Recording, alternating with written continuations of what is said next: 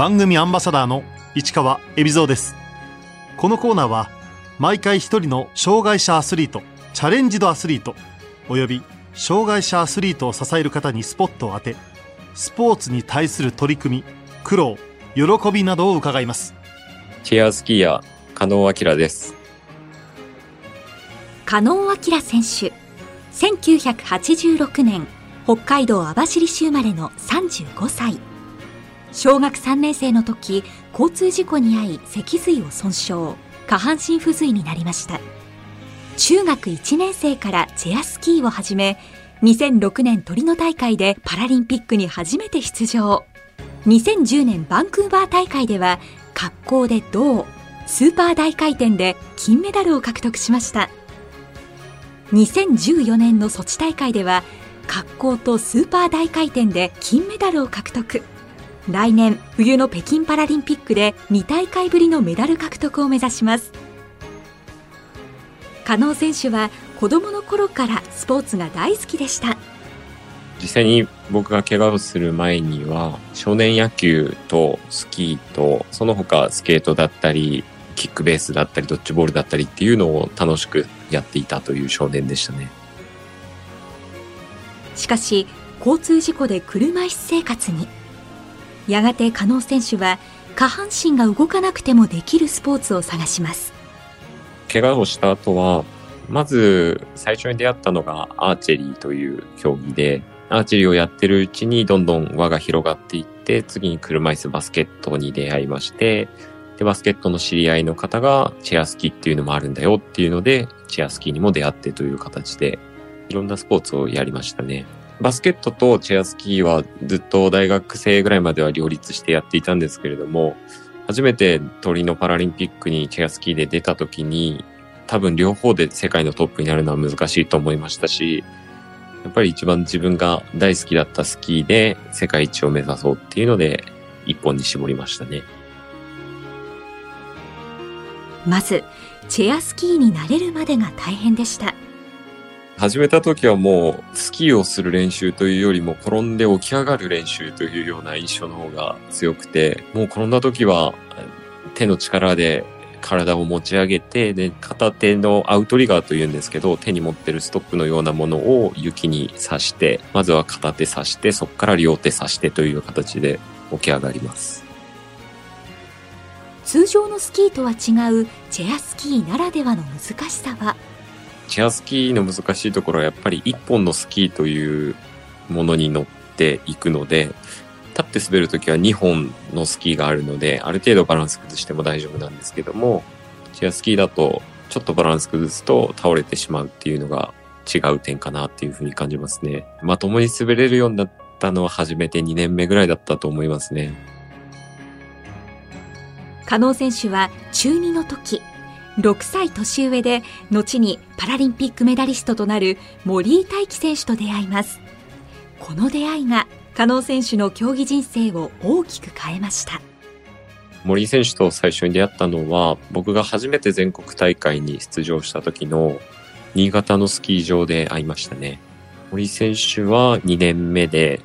もうかなり日本のトップを走っていて全国大会でも優勝するか準優勝するかぐらいのかなりトップの選手になっていましたね。もう本当にただただかっこいい滑りをしていて、自分の目指すべき姿がここにあるんだなっていうのを思った印象ですね。テクニックとしては、その当時出始めていたカービングターンというチェアスキー自体を寝かしてスキーを曲げるという技術がすごく卓越していた印象ですね。チェアスキーでこんな滑りまで到達できるんだっていうようなお手本をいただいたというか、そういうような印象です。2006年加納選手はトリノパラリンピックに出場。初めての晴れの舞台は苦い経験となりました。初めて出たパラリンピックで感じたのは本当にただただ絶望であったりあと恥ずかしいっていう気持ちだったりあと多くの人を裏切ってるんだな自分はっていうような自覚をいただいたというような本当に惨敗に終わってしまった大会だったなっていう印象ですね。とにかく自分が選手としての自覚を持って気持ちを切り替えなければ、この先世界一はないんだなっていうような気づきをもらえたなと僕自身は思っていますね。トリノのパラリンピックで森井大輝が銀メダルを獲得したのを目の当たりにした時に、もうコーチスタッフは大喜びですし、本人も泣いていたりとか、そういう姿を見て、多分このままの努力では僕はここには到達できないなっていうことを気づかされたという感じですね。その4年後、2010年のバンクーバーパラリンピックに出場。まず、滑降で銅メダル。さらに、スーパー大回転で金メダルを獲得。アルペンでのパラリンピック金メダルは日本人初の快挙でした。実を言うと、スーパー大回転の金メダルっていうのは狙っていたというよりも、本当に前の日に銅メダルを獲得できていたので、気分も楽になってましたし、ただただ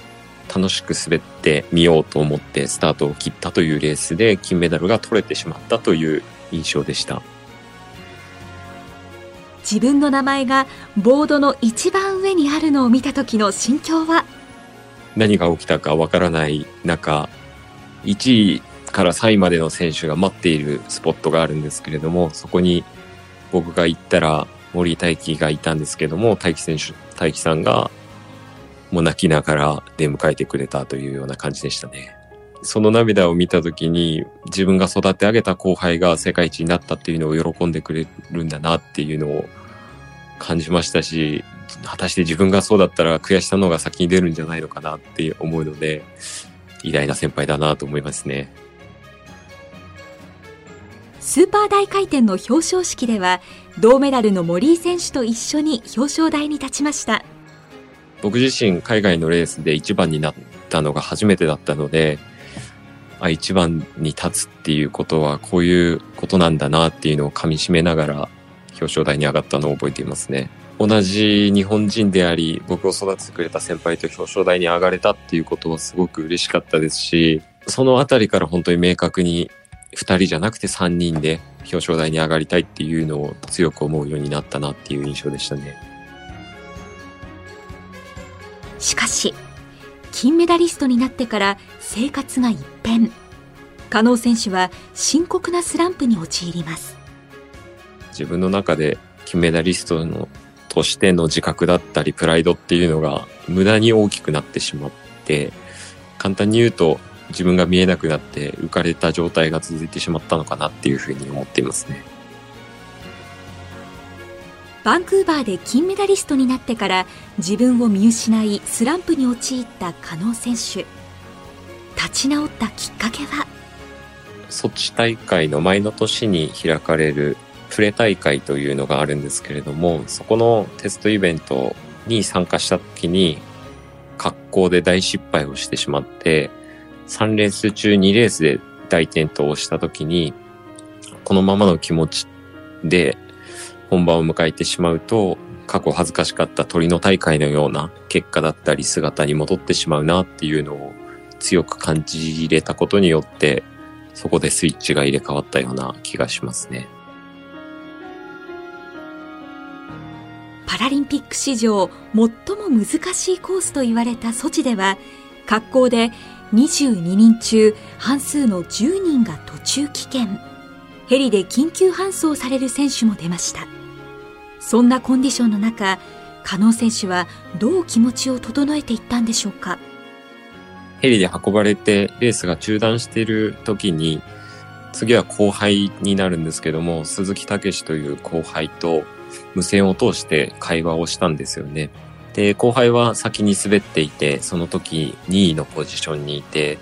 で、1位のタイムが何秒で来てるかだとか、バーンの状況はどうだったかっていう話を聞いていて、で、時間があったからこそ冷静に、じゃあ勝ち切るためにはどういう戦略を練ってどんな滑りをしようかっていうのを組み立てられたというような展開でしたね。格好は1分23秒80で優勝し、2大会連続で金メダル。冬の競技では日本人初の快挙でした。さらに、2日目のスーパー大回転では、バンクーバーに続き連覇を達成。ソチ大会2個目の金メダルを獲得しました。実は金メダルを獲得した後というのは結構メディアに出ていったり表彰式があったりとドタバタ動いていて、お昼ご飯も晩ご飯も食べれないような状態のまま、ホテルに着いたら8時9時みたいな状態だったので、翌日レース日になった時に、すごく緊張感もいい緊張感しか残ってなかったですし、今日は楽しいレースができそうだなっていうようなワクワク感の方が強かった印象ですね。スーパー大回転3連覇と格好の連覇を目指した4年後のピョンチャンパラリンピック。しかし、コース難に泣かされ、想定外のメダルなしに終わりました。大回転が5位で、格好は僕転倒してるんですよね。格好という種目は、おそらくトレーニングランがいつもであれば2レースから3レースあって本番を迎えるというレースになるんですけれども、それのトレーニングランの初日で、そうですね、スタートして3ターン目ぐらいで板が外れてしまって転倒したという展開になってしまって、4年間そこに気持ちを作ってきて、どうしてもそこの気持ちの部分で組み立て直すことができなかったなっていう印象を受けています。想定外のメダルなしに終わったピョンチャンパラリンピック。加納選手は4年後の北京に向けて再始動しました。トレーニングに関しては、もちろんその年齢によっても内容を変えていかなきゃっていう部分もあると思っているので、いろんなことを考えましたけど、今思うのは、あんまり肩の力を入れすぎずと言いますか、もっと大きな視野というか、ドンと構えて本番を迎えられるような気持ちの部分の変化の方が大きいかもしれないですね。もちろん今も努力はがむしゃらにやるんですけど、努力した結果ね、メダルだったり結果がついてこなかったとしても、まあ、それでも仕方ないよなっていうような、ただただがむしゃらにやって、どこに行き着くのかを試してみようぐらいな気持ちの作り方という感じですね。過去の金メダル取った時のレース振り返っても、やっぱり3つの金のうち2つはただただ楽しんで自分のスキーをした結果がついてきた金メダルだったので、自分のいい状態っていうのを知っているので、そこに近づけるためには、普段からどういう気持ちでいるべきなのかなっていうことを今は考えていますね。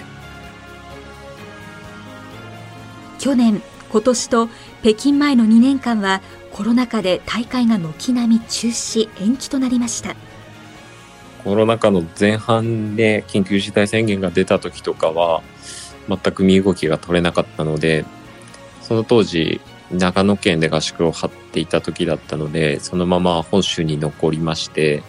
で、妻の実家に移させてもらって、外を走ってみたりだとか、子供たちのいない鉄棒みたいなところを見つけて筋肉トレーニングしたりとかっていうような生活を送っていました。あとは拠点を移した北海道でのフィジカルトレーニングをみっちりやっていたという感じですね。例年であれば7月、8月は南半球に行きますし、10月、11月はヨーロッパでの雪上という形ですけれども、今年に限ってはそれはやっぱり難しかったので、正直1月、2月レースを回っていて、まだまだ実践不足だなっていうような印象を受けながら、なんとかまずは来年につなげるポイントを獲得を目指して転戦をしていたという感じでしたね。今年は1月にスイス、2月はオーストリアへ遠征に出た加納選手。久々の海外遠征の成果は？12月末までは結構大会が中止になったりっていうレースも多くあったんですけれども、1月のワールドカップに関しては、しっかり PCR 検査をしましたし、あとは宿泊するホテルも大会関係者しか入れないような対策を練って、少しずつレースは再開しているというような感じですね。やはりこのコロナ禍で各国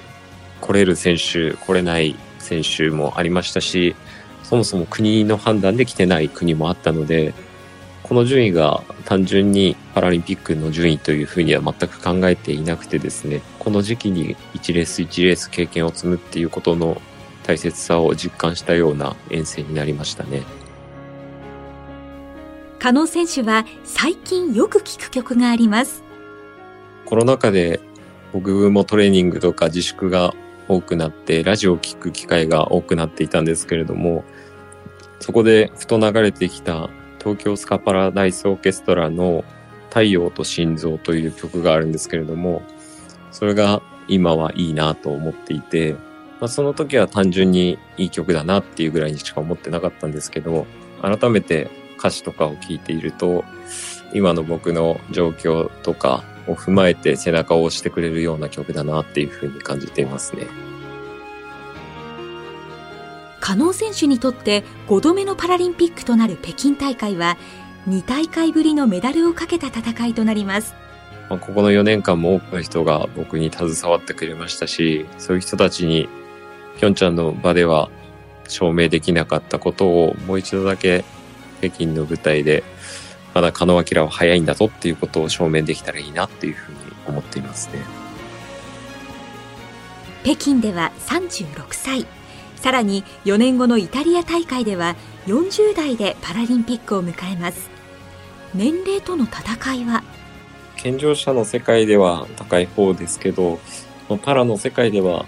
まあ、もちろんベテランの域ですけど、まあ、パフォーマンスを出せる年齢ではあるのかなとは思ってはいますね。実際ピョンチャンで格好で金メダルを取ったオリンピックの選手はちょうど36歳とかの選手だったので高速系種目に関しては若さよりもしっかりと経験値っていうのが生きてくるのかなっていうふうに僕の中では思っていますね。アスリートとしてこれからの夢を伺いました。しっかりと選手として第一線で戦っているうちは、やっぱりパラリンピックという舞台でメダルを獲得する戦いをしていきたいなと思っています。